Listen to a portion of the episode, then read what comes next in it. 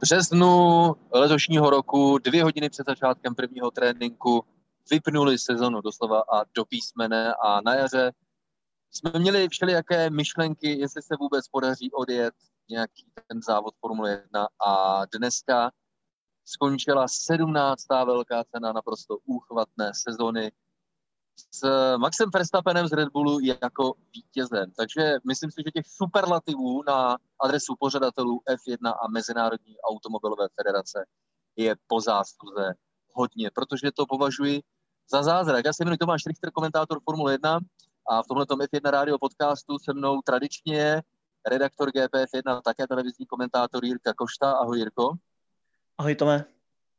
Jirko, prosím tě, eh, dřív než se dostaneme ke konkrétním zajímavostem, těm nejzajímavějším momentům v Abu Dhabi, já nevím, jak ty. Já jsem teďka na cestě domů, protože eh, řada našich diváků asi nejspíš ví, že máme studio eh, v Budapešti. Pevně věřím, že se jim hodinová předzávodní show líbila. Dělal jsem na tom hodně dní a mám před sebou, od cesta trvá 530 km minulý víkend. Já blázen jsem si to dal najednou tam i zpět, takže jsem v jeden den ujel 1100 km a následovala dvoudenní rekonvalescence. Takže tentokrát jsem přijel do Budapešti už včera a odjíždím dneska. Docela se těším domů po té sezóně, ale řekni mi, jak ty jsi užil sezónu a hlavně její intenzivní vyvrcholení po dvě, tří závodů po sobě. Tak letošní sezóna zkrátka neuvěřitelná. Asi lépe se to nedá popsat. Přece jen se stalo takových věcí, které bychom asi neočekávali vítězství Piera Gaslyho, Sergia Pereze. To, že titul vyhraje Lewis Hamilton, to se asi očekávat dalo, ale těch emocí, co ve mně ještě teď je, tak eh, to je nepopsatelné. myslím si, že ta zimní přestávka mi snad eh, nebude trvat, nebo nebudu to střebávat až příliš dlouho, až jsem zase připravený na ty zimní testy a na novou sezónu. no, já se také těším. Teď eh, přišlo takové uvolnění, protože přece jenom je s tím spojený určitý stres, obavy, jestli se to všechno povede, eh, řada různých covid testů, takže i když se člověk cítí dobře, tak nemá žádné signály, ale přesto nikdy neví, kdy se může stát pozitivní, tím pádem vypadne z programu, takže teď je to takové uvolnění a skutečně reflektuje člověk na celou sezonu, nejenom na samotný závod, jak říkáš, dva nový vítězové, jedna úžasná epizoda s Georgem Russellem za volantem Mercedesu, řada zajímavých okruhů náročných klimatických podmínkách klouzalo to, pršelo, mlhy, takže nakonec závěr Abu Dhabi takový konvenční, řekl bych, a asi nebudeme lhát, je to tradiční jas marina, uh, řekl bych procesní závod, když se nebojuje o titul, tak je to takové trošku zdlouhavější, ale myslím si, že to spíše výjimka. No ale jak jsme si říkali v předcházející epizodě, Jirko, tak pokud Max Verstappen dobře odstartuje, tak má na to, aby to první místo udržel. Překvapilo tě něco, zejména třeba na výkonnosti, eh, že to vypadá, jako kdyby Red Bull skutečně ani neměl problémy za sebou Mercedesy udržet?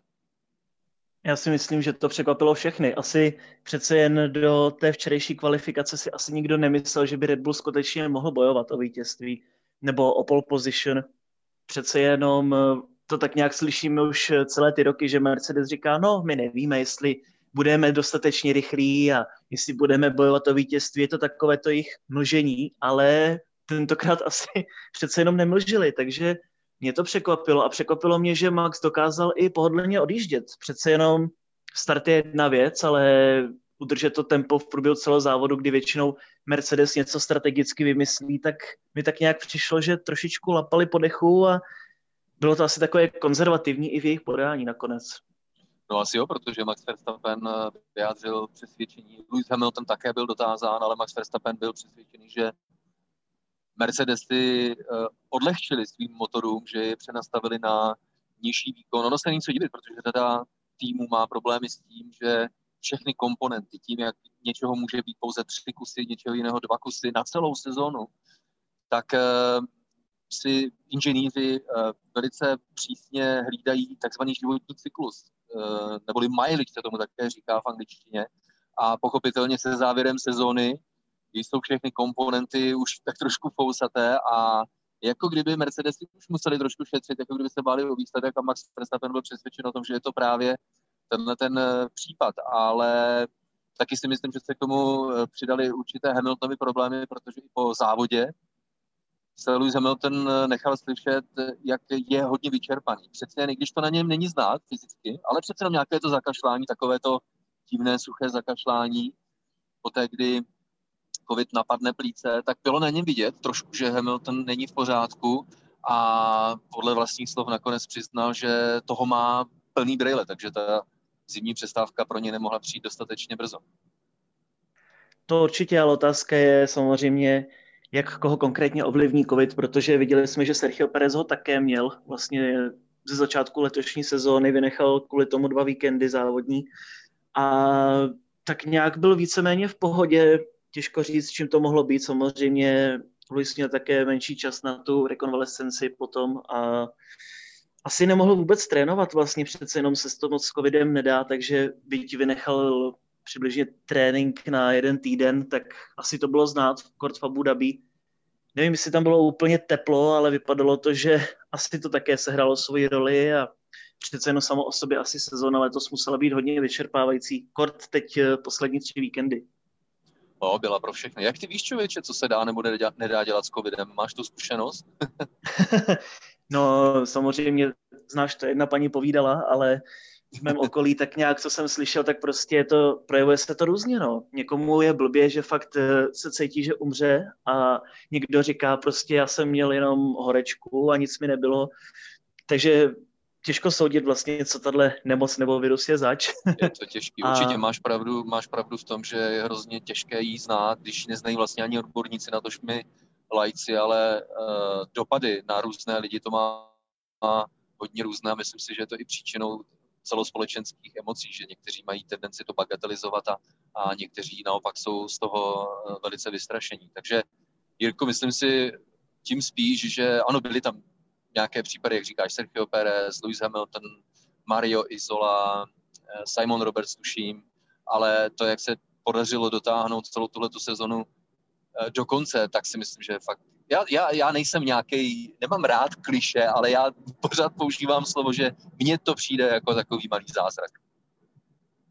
Určitě Formule 1 ukazuje, proč je Formule 1 a takovou tou královnou motorsportu, protože všude se tak nějak všichni báli, stahovali půlky a postupně se rušily závody všude, ve všech možných kalendářích, eh, v různých motorsportech ale Formule 1 vlastně to představila, někdy v červnu to bylo vlastně, a dokázali se toho držet, což si myslím, že nikdo nečekal. Všichni vlastně, jak se pořád ten kalendář tak nějak diskutoval, odkládali se závody, tak si asi všichni říkali, no a tak se tady odjedou dva závody na Red Bullu a pak budeme zase dva měsíce doma, ale Formule 1 má za sebou 17 závodů a ještě vlastně teďko v Abu Dhabi a v Bahrajnu, takže klobouk dolů za mě rozhodně.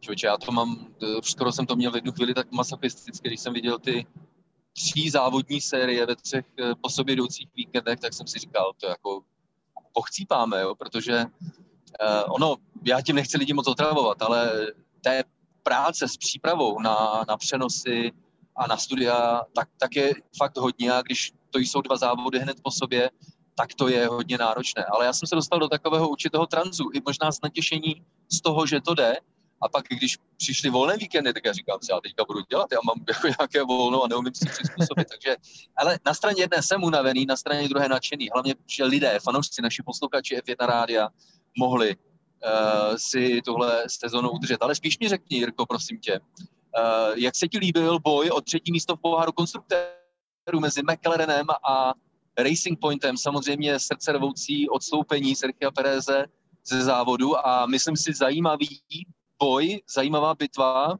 o body, které rozhodly uh, třetí místo, protože to nebylo rozhodnuto jenom dneska, ale my musíme, abychom pochopili plnou škálu důvodů, jak to dneska dopadlo, tak musíme jít i daleko do minulosti. Tak ovlivnilo to hlavně to, že se vlastně celou sezónu říkalo, že je Racing Point růžový Mercedes z loňské sezóny. A tak nějak vlastně asi skutečně i byl, tak nějak nepřímo se vlastně o tom hovořilo celý rok. FIA tak nějak se k tomu moc nevyjadřovala, ale pak vlastně jsme se bavili, že přišel ten trest v podobě strhnutých 15 bodů a finanční pokuty. A vlastně teďko Racing Point přišel o to třetí místo o 7 bodů, takže skutečně ten trest je stál jednu pozici. A přece je na druhou stranu mohlo to být ještě horší, jestli opravdu ten vůz byl nelegální a bylo, byl to kopírovaný Mercedes, tak se mohlo taky klidně stát, že by Racing Point vůbec letos nejel a ve finále můžou být za to čtvrté místo rádi. Co myslíš? No já člověče vidím to malinko trošku jinak, protože já si nemyslím především, že Racing Pointy byly nelegální, protože stavět eh, auto na základě fotografií a tak podobně, v tom nevidím žádný problém. A u těch eh, brzdových triktýřů byl problém, že oni, oni je kupovali normálně do loňského roku a od letošního roku se tyhle věci kupovat nemůžou, ale tím, že je kupovali, tak měli nějaké know-how toho, toho dílu aerodynamického, velice důležitého.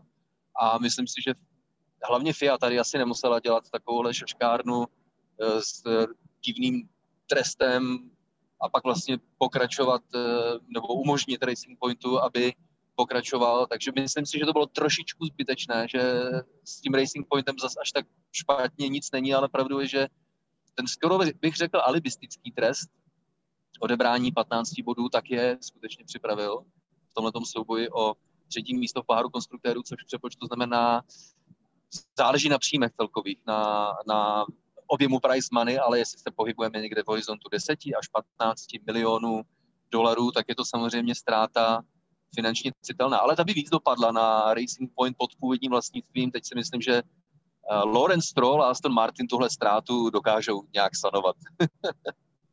to no, jo, ale... hlavně, promiň, že tě ještě přerušuju, ale na druhou stranu ono vlastně tak nějak FIA a Michael Messi mají ty tresty tak nějak obecně zvláštní, bych řekl, v letošní sezóně.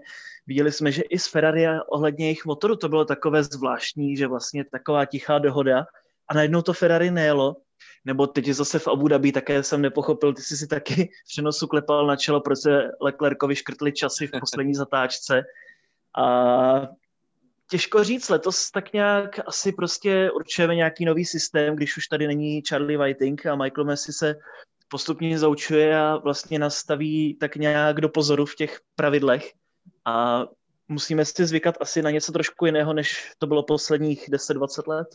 No já si na něj dávám pozor, protože já si nemyslím, a nemyslím to špatně, že by měl Michael Messi nějaký systém. Uh, Charlie Whiting byl striktně metodický a vlastně skoro až úzkoprsý, což nemusí být špatně, to není kritika, ale Michael Messi je temperamentnější v přístupu uh, k rozhodování a dává větší prostor a možná i variabilitu, bys návrat uh, černobílých vlajek, co by napomenutí. Ale a mně se to líbí, já jsem rád, protože to Messi mu tahle flexibilita a sportovním komisařům umožňuje dávat tresty, které mají hlavu a patu, které mají smysl. Ale to riziko, které to přináší, tak je, že se buď někdy spletou, přešlápnou, anebo se v té své improvizaci trošku ztratí a občas eh, vylezou rozhodnutí, nad kterými zůstává rozum stát, ale myslím si, že Michael Messi teďka také dost, že i jemu patří rozhodně dík, protože na něm bylo té zodpovědnosti hodně v letošní sezóně. Myslím si, že i on to zvládl se ctí a teď bude mít čas si odechnout a malinko přehodnotit třeba některé věci. Vys jeho posedlost, tak jak já to vidím, jeho posedlost trativými limity, přijde mi, že prostě na nějakém, na každém okruhu musí mít někde něco a občas to, uh, občas to dělá zlou krev. Určitě, určitě. Tak Jirko, prosím Hlavně, tě. Eh, no, Hlavně na Red Bull ringu jsme viděli, že se těch časů škrtalo skutečně hodně, i v Portimao třeba.